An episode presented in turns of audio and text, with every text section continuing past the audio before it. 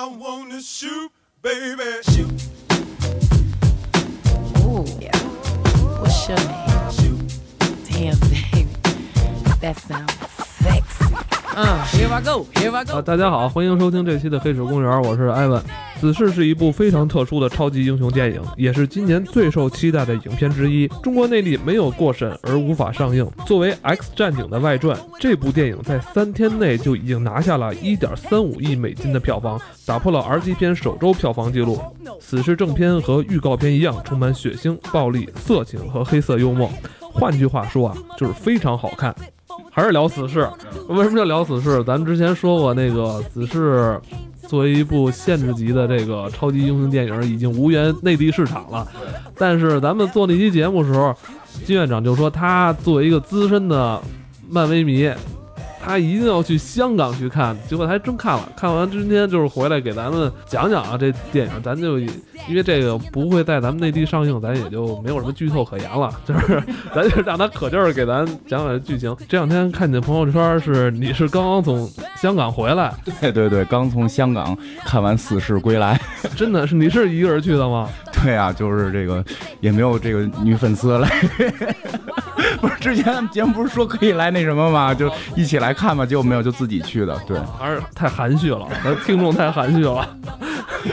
呃，怎么样？这个死侍看完之后，其实就一直会担心，就是说他可能会在最后的一些地方啊，或者说一些小地方才 get 到这个死侍，但没想到他是全片从头到尾就一上来就开始各种打破第四面墙，各种跟观众互动，然后各种的这种胡说八道，而且更厉害的是，我们开始原原以为就只有死侍一个人在胡扯，就结果这里边他的朋友、他的邻居、他的女朋友，每一个人满嘴脏话，互相的吐槽，就是整个这个气氛就就非常的热闹所。以说高潮不断，迭起。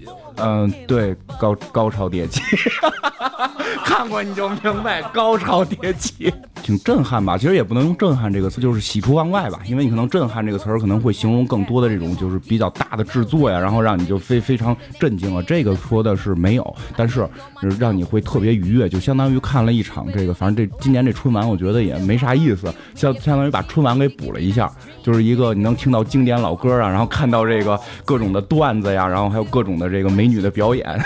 死侍在这个时间点上上映，对于你来说就是你的春晚了，是吧？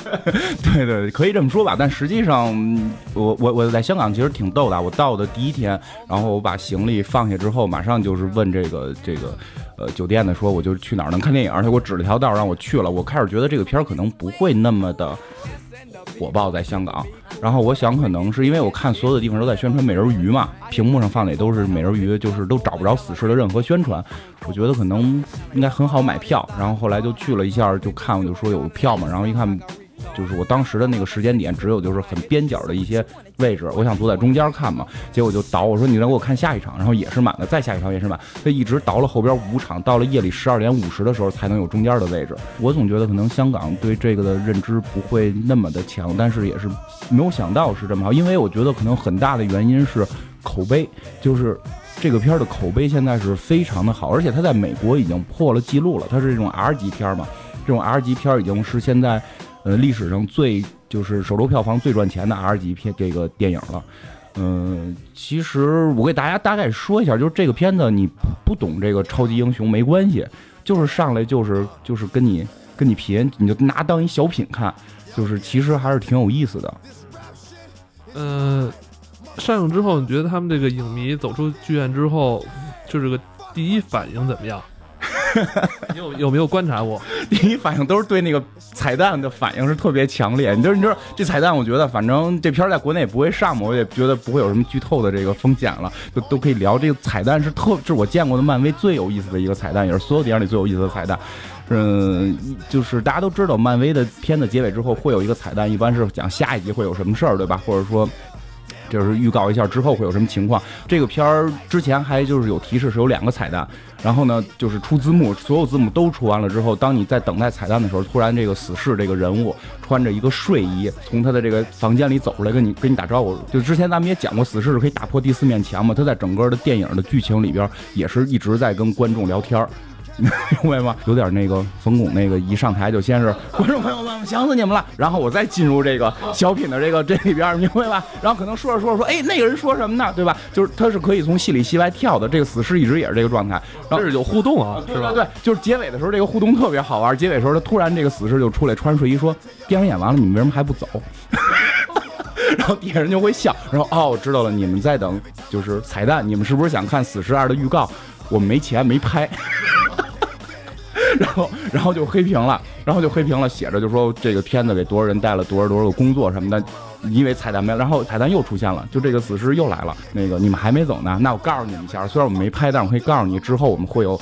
什么演员？什么演员？什么演员来？就是来来，可能会演我们的什么什么角色？那个现在呢，你们就真的可以走了，一定记着你们把电影院里的垃圾带走。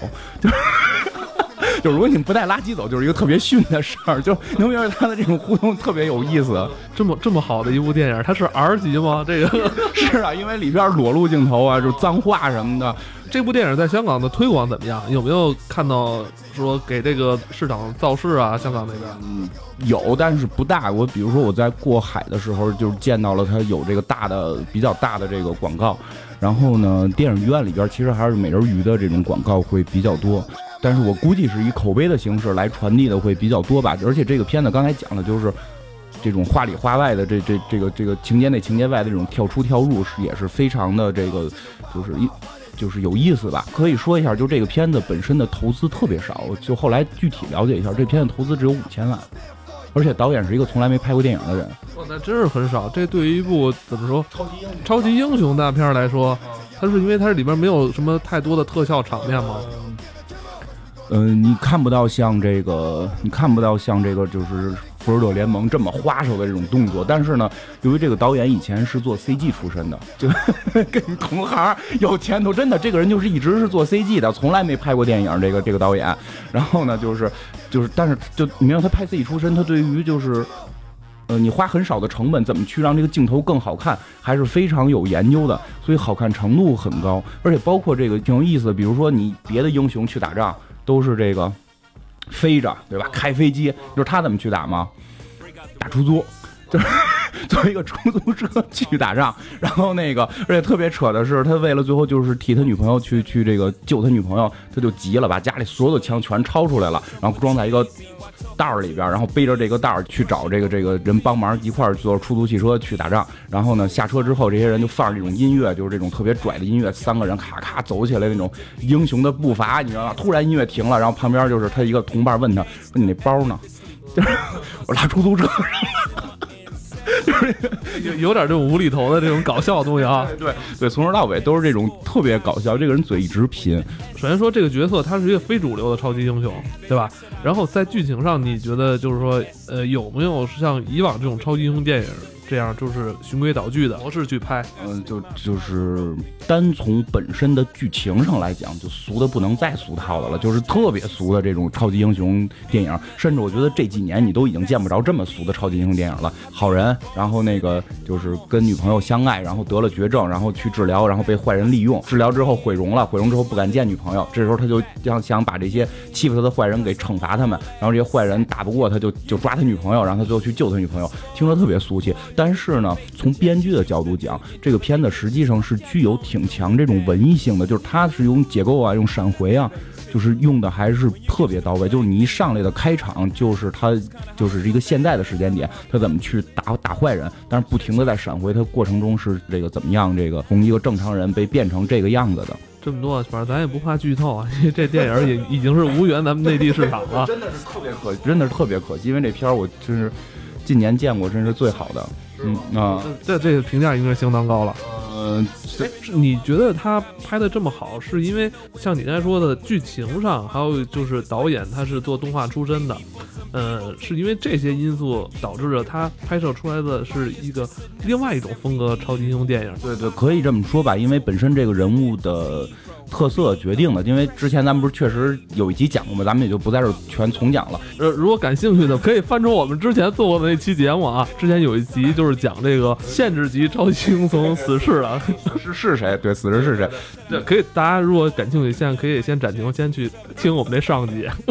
你不听上集，你不听上集，可能现在参与不了我们这个聊天儿，你怕 这集就流失了吗？我不怕流失。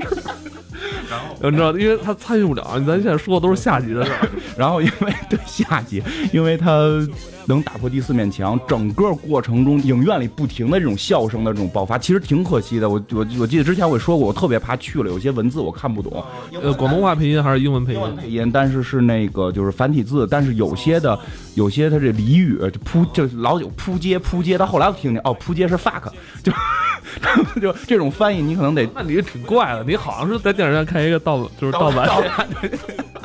然后，尤其到结尾，其实结尾的彩蛋我刚才讲了一下嘛，就其实还有一段话，我当时是没看懂的，是到后来我才就是又重新到微博上去看，到底那段翻译是有是什么意思，名字的翻译是有问题的，名字翻译是有问题的，比如萨米尔·杰克逊这个人物，就我操，我根本继续，对 我根本看不懂，就是他香港翻译的是什么，它里边带着好多这种梗，最后那个彩蛋出来就是说，你们不是等续集吗？你们是难道你们在等一个那个萨米尔·杰克逊穿着皮衣戴个眼罩过来跟跟你聊天吗？什么的？其实但是当时是看不懂这个名字的，然后但是里边有一些地儿特别有意思，比如说他刚才讲了，他就是要去替他找救他女朋友嘛，然后拿着好多枪去这个，他觉得自己打不过，他就去找这个 X 战警的人。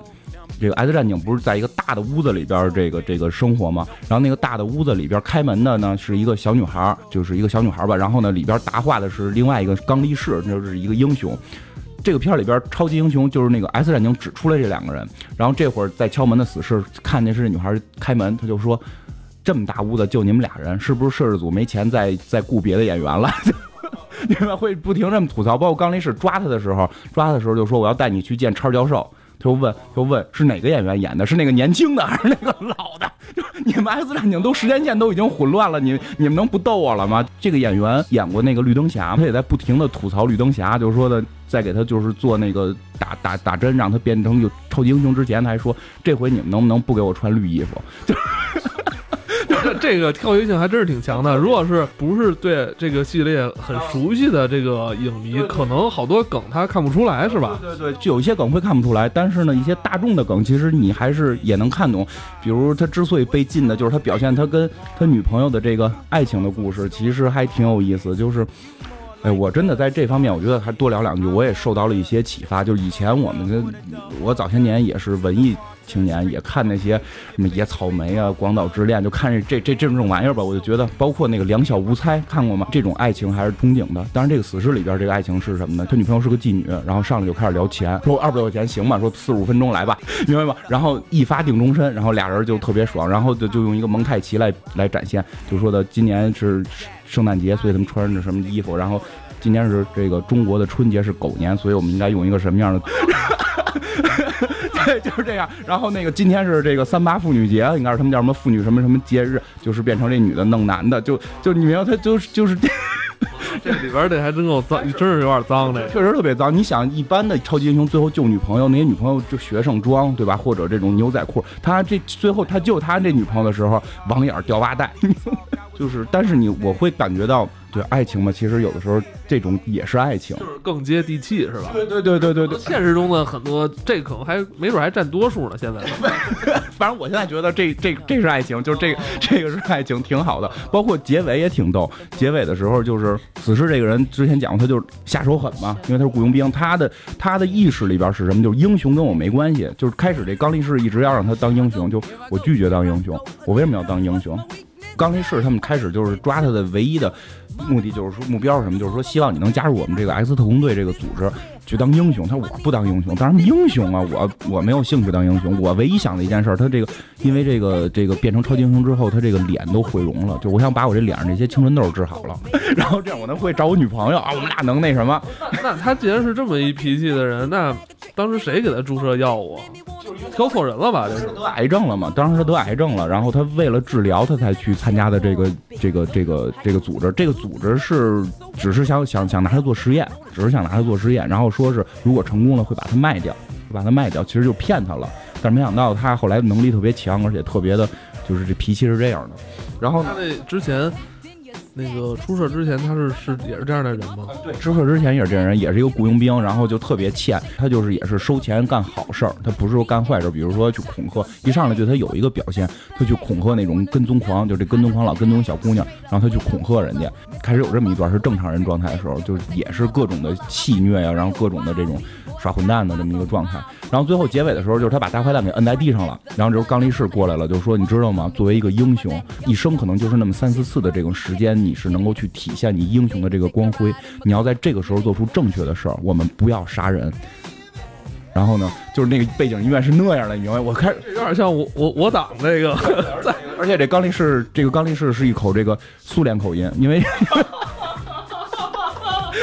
因为刚力士这个人物叫安德烈，他这个人物就是在在片儿里边，就是在漫画里设定，他就是一个苏联人。这是一政委是吧？对对，你就感觉政委过来，咔咔跟你讲这后边那个音乐配的，这片音乐配特好，这音乐配的都特光辉了。然后你，我心里头想，哇，难道这死士最后要那什么？因为最近我也在思考一些问题，是不是有时候我们太善良了？就以我们要那片儿里边就政委都说了，我们要以德报怨，对不对？然后但是在这会儿就砰一枪，拿枪给人打死了。我我反正我这回想杀他，就是下回咱们再做英雄行吗？为什么我觉得这个英雄现在火？就这个态度是跟传统英雄不一样的。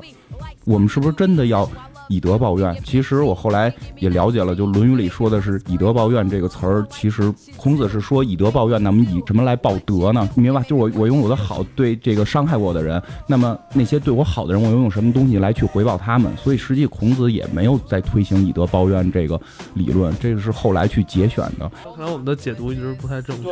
真的是这样。包括其实有机会，其实可以聊，包括什么优而什么学而优则仕这些，就是跟我们理解都不一样。所以就是死侍这个人，你发现他跟传统那种英雄就不一样，他更接地气儿。他的爱情就是咱们睡得好，然后他他想做的事儿就让自己变帅，然后救女朋友。然后我看到了伤害我的人，就是他当然伤害的很很 很很非常非常的残忍的伤害了他的人，我就要报复他，就其实挺快意恩仇的。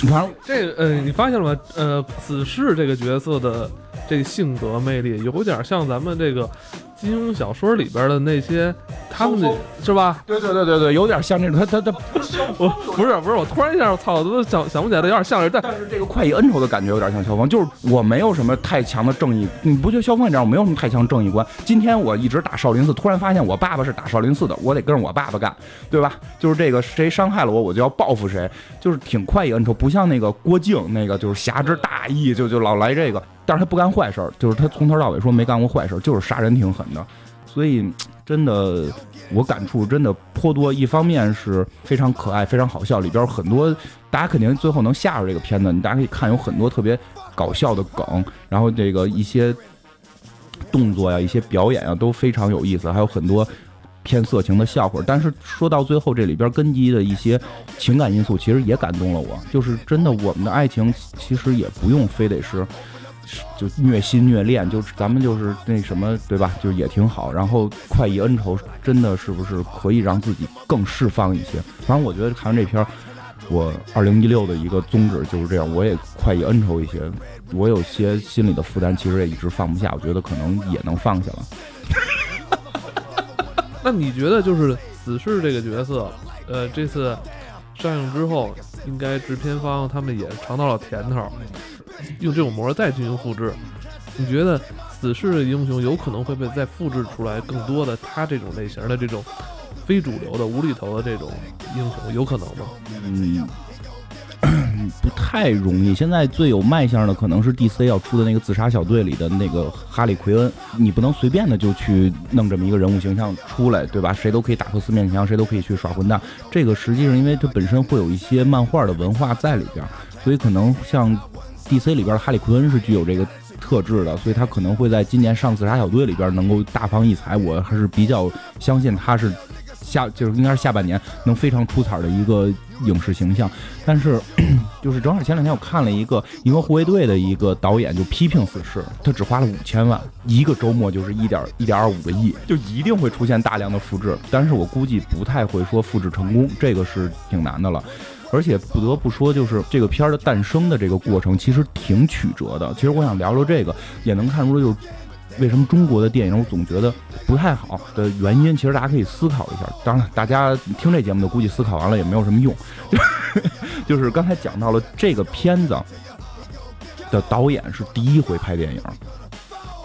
他的整个经历，实际这个项目早就立了，但是一直没有往下推进。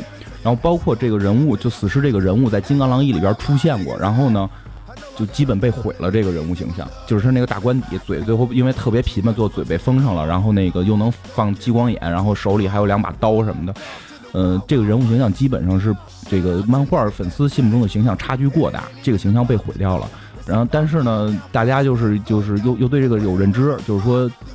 就希望他能拍，所以这个这个这个福克斯高层呢就就是很犹豫这件事儿。然后这时候这个这个导演就是现在拍片的这个导演，他是一个做 CG 的嘛，据说在好莱坞还算有点名气做 CG。他跟这个演员就跟这这个演员两个人去做了一个试映片儿，就做了一个小片儿，动作捕捉。这个导演当时是做 CG 嘛，就是用 CG 来做了一个大概十来分钟的一个片子，就拍死侍在一条高速公路上怎么去去杀人，怎么在车上去杀人。你们这个片儿应该是没人给他钱，他就自己做的。做了之后放到了这个社交网络上，结果得到了大量粉丝的这个认可，就认为这个是我们要看的死侍，而不是《金刚狼》里的那个死侍。他是好莱坞的后期制作人员，但他不是导演。哦，他也完全。他完全就是自发兴趣的去去做这个角色的一个十几分钟样片，是吧？你可以这么理解。当然，这种自发性质，他毕竟他是一个在圈里边有点名气的时候，他也认识那个演员，所以他们两个可以合作来做这件事儿。但确实并不是说什么有一个财团就就让这个一个电影公司就要求他们先要做一个试映片的，就是他有自发性的。然后做完之后，大家看，OK，我们要的是就是网友的反应，就是我们要的是这个死尸，而不是金刚狼里的那个死尸。所以呢，就这个。这个这个福克斯高层就觉得，哎，是不是可以用这个从来没拍过片儿人来拍一个试试？这个这胆量还是挺大的，我觉得就是非常非常之大。然后就就现在就炙手可热，R 级电影现在票房 R 级掉第一，这个你你你能理解美国的这种宽容性，他们能够放出多少真正的人才来？其实真的，这个是我们觉得可以值得思考一个问题。包括之前前几集也提到过，其实这集可以多说点。我们想想，我们现在觉得炙手可热的那些电影导演，有几个是科班出身？昆汀·塔伦蒂诺是录看录像带的，对吧？就是录录录像厅看录像带，他长期的看录像带，租录像带，他知道用户喜欢看哪样的，对吧？他知道哪种租出去的多。据说昆汀·塔伦蒂诺当年是看了好多七十年代的港剧。所以他拍出杀死比尔那种东西，对对，你 明白吧？明白吧？就他好莱坞能接受这种人，然后包括那个，你也别小看现在字幕组这帮人，就也不要小看咱们这种做节目的，包括咱们火星人进攻那个，不就是做咱们这种广播节目的人，最后一一击成名嘛？包括那个那个叫什么史泰龙，史泰龙最早是不是电影圈的人，他就自个儿写了个剧本。写了个剧本，他就给那个制片方看嘛，就洛基嘛，然后他就说：“我唯一一个要求，我演，就我不要钱，我演。”包括据说那个詹姆斯卡梅隆的那个《终结者》也是，就是他当时已经拍了一部电影，但那部电影基本上就是他完全没有任何的制作权，就他挂着电影的名，是制制片方一直蹂躏他，然后整个指导都不是他指导的，然后他在这个过程中特别痛苦，然后就发烧了，然后做了一个梦，梦见。未来的地球来追杀他，他用这个写了个本子，然后也是以非常便宜的价格卖给了这个制片方，但是要求是必须他自己导。凯文龙的这个职业导向完全以为他做梦。你会发现，真的美国对这种东西的宽容性有多大？包括我还知道一个这个导演的名字我记不清了，就是拍过什么类似于《暖暖那寒光》啊，《成为约翰强马诺维奇》那个那个导演也非常有名，名字我现在记不清了。他以前是就是跟一堆哥们儿玩滑板的，然后他滑的比较次，然后那帮哥们儿说你滑这么次，你就给我们拍吧。然后他就拿那个 DV 去拍，然后后来被一个叫什么索尼克钥匙的这么一个乐队看相中了，说你可以给来给我们拍 MV。然后他最后进入好莱坞，就是他是有一套的这种教学体系啊什么的，比如说马丁·西克塞斯一直是这个电影方面的这种，就是导演方面的这个教育者嘛什么的，呃，在大学里教课。但实际上，真的你要看，其实很多东西都是野路子出来。就是你这么咱们这么一琢磨，发现好像，嗯，像他们电影文艺界，包括这个商界的很多，你说真正到这个金字塔顶端的这些领军人物。他都是都是这个旁门左道，最后出来。对，其实这对就是他的宽容性，就是这种野路子，因为他们美国嘛一群，因为他们不循规蹈矩，所以他们做出了别人做不出的这种成就。你说这个非常对，就是这样。就是我有一个哥们儿在美国学音乐，拿了拿了这个奖学金去的，上了一年多就被劝退了，就是说你在这儿学完了，你学到博士有什么用？你现在去好莱坞自个儿历练吧。就是他们其实更看重的是这种东西，就包括说《此事》这个导演，他并不是从来没涉足过电影，而是没当过导演，他常年的是做 CG。其实这个真的是一个挺大宽容性的，就对吧？就你的工作中，你应该能体会到，其实怎么说，就是被乙方被需求方，他这次终于有一次，他可以去做甲方，可以去他自己来去策划主导，说这事儿该怎么干。其实我相信你的工作中经常也会遇到你你的甲方是个小说白了，有时候我干的那些事儿，他们让我干这些事儿，其实我都明白，但我这没办法，我只能装傻。说你让我干就怎么干吧，是吧？只要你给我钱呢，对吧？对，就是这样。你然后你去跟领导说你也想干这个需求方的事儿，领导说你又没干过，我觉得你没戏，对吧？对吧？需求方的这个工作超过现在他们我认识所有需求方的人，对，但是但是我我去很多地方都聊过，就是说。你没干过，你没有经验。但是你看美国的宽容性，因为你在你在这种所谓的乙方或者说这种接需求方做的时间长，其实你能从另一个角度看，真的这个导演把 CG 用的简直是非常低的成本。长期做后期，他知道这成本，他可以控制好这成本。对对对，其实这是我觉得中国电影需要的这种宽容性。制片人的话跟他聊预算，一下这这都是这都是省钱，到处都是省钱。以前那些导演不懂，这怎么着得拿一千万吧，那得两千万吧。是吧？都得这么来。对，这片你能看出来，其实看着特别小成本。嗯，咱咱们之前说到，就是死侍，他是这个 X 战警战队里边的一员，他属于非主流的这个非主流的其中的一个。完了，呃，今年好 X 战警还有新作《天启》是吧？我看是呃现在的上映日期应该是在今年的五月底。呃，不知道他有没有引进这片子。这个这个应该能引，这这应该还可以是吧？这肯定是。嗯嗯嗯嗯嗯，三月份呃二月份有这个死侍作为这个前站之后，五月五月底这个也也可以说是为五月底这 X 战警天启在做做一部分预热市场。现在等于现在上半年虽然大片多吧，但是死侍这个角色。还是有一定号召力的，对这个 X 战警这个品牌，主剧情肯定是大概能知道，从名字也能听出来，就是打天启这个人嘛。就是这个片子应该还是属于 X 战警前传。实际上，福克斯拍的这个，就是就死侍里边，也就是这个死侍里边，死侍这个人都跟观众在聊天的过程中都提到了，就是整个福克斯拍的 X 战警里边的时间线是是乱七八糟，是乱的。逆转未来这个片子重启了。重启了这个这个时间线，所以死侍实际上是 X 战警重启时间线之后的第一部电影，第一部 X 战警电影，它应该讲的是现代，就是此时此刻的事儿，就是说二零一六年啊这么一个时间线。但是呢，要上的这个天启呢，实际上是在这个时间线之前，是八十年代的事儿。他应该讲的是八十年代的事儿，讲的是这个，就是有一个人叫天启，他是这个从这个活了好几千年吧，就就就从埃及时候就活下来了，特别就是反正能力特别强。然后他控制了变种人，然后他们是成为他的天启的四骑士，有四个人，然后跟这这跟那个神话故事里边那个天启四骑士是一样的吗？就是《X 战警》漫画里边讲的就是说那个神话故事里的天启四骑士，说的就是他啊，就说的就是他们四个骑士。这回应该有什么万磁王，然后这个风暴女。还有这个大天使，然后和这个灵蝶，应该是这么几个人吧。然后对抗的呢是这个以变形女和这个 X 教授联合的这个 X 战警。变形女不是原来是坏人嘛？就是这些好坏的这些人捆捆绑在一块儿去对抗。然后可能能会出现的就是什么小秦格雷，然后小镭射眼，就这些人会从全都重新来。实际上这个片儿应该跟死侍会有一定的就是距离，就是这两个现在不在一条时间线上。但等于就是《天启》这部电影里边也不会出现死侍，是吧？肯定是不会出现死侍。死侍这个片儿现在预示的是什么？现在就是现在有点害怕了，你知道吗？就因为你不知道什么时候下一镜头，没准天那个死侍就突然冒出来了，就就这么一个人。现在他可以说，就哎，我我我从那个片场过来，害怕了，你知道吗？就你这儿哇，挺投入，完了挺正经的，就是看，突然他就杀出来了，有这个。对对，就是现在应该能确定的是，死侍之后会拍二。天启呢是讲的之前的一个故事，但天启的投资肯定会大，票一定会特别强。其实对对于天启最大的看点或者说期待就是特效，就是我我个人觉得啊，就是所有的每次让我觉得这个特效特震撼，就是说能够让我觉得这一段这个特效或者说这一个超能力的这个特效，让我觉得简直是意想不到的这种这种出现和这种震撼跟惊艳的，只有 X 战警做到了。其实福克斯公司真的是非常非常强的一个公司。我第一次觉得一个特效特别帅是《X 战警二》里边的那个夜魔人，他那个消失然后再出现是冒着黑烟的，就那个会比较帅。然后第二个就是近期的那个奔跑的那个桥段，就是唯美既唯美又有震撼。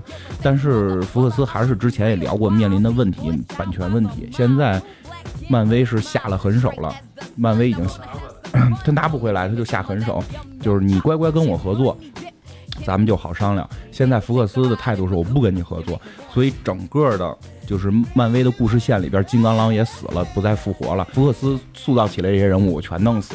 就而且你看，像我们玩一些游戏啊，或者说我们看的一些手办呀，全部都停出了，就 X 战警全都不许碰。它有版权，我就，但是我不做，原因是什么？就是我封杀，就是漫威现在全面封杀 X 战警。其实这个挺让人，就就真的是这个这。对，有点狠。比如最新的今年的今年的漫画里边的金刚狼已经变成女的了，完全就是不给那福克斯活路，这个已经已经 已经变成女的了。但他说了也挺，其实真的是变成了那个 X 二三金刚狼的一个克隆体，就是那个年轻的金刚狼消失了。然后现在还有一个金刚狼是老金刚狼，是一个嗯就是年迈的满满头白发的一个金刚狼。然后自愈因子也都开始变弱，壮年金刚狼在。漫威里边你是见不到了，现在就是这种局势吧，所以福克斯可能也是想用天启这个搏一下吧，因为天启，嗯，我相信它的特效能够是震撼到我们。今年其实还有好多可看的这几部超级英雄大片儿，像这个马上要上映的《蝙蝠侠大战超人》，这之前咱们也讲过，大家可以翻着听一下。包括还有这个。呃，我不是，呃，还有那个今年美队跟那个谁谁那个美队三内战嘛？那美队三内战，对，美队三内战这个也是，嗯，就是就是挺期待的吧？对，我今天发现好像这这两家都做这个内内战这题材的是吧？对对对对，都挺有看点的。对，内战这个还挺有。看你，哎呀，咱们还好像没有特意的讲过内战呢，哈。对对对，没关系。完了，先给这个听众朋友先做个预告，下一期我们就是要对二零一六年将要上映的这些科幻大片来做一个全面的一个观影指南。到时候希望大家能记得收听，对吧？记得订阅我们。对对对对。嗯，好吧，那咱今天就先聊到这儿。好，行，咱们下回见。好，再见。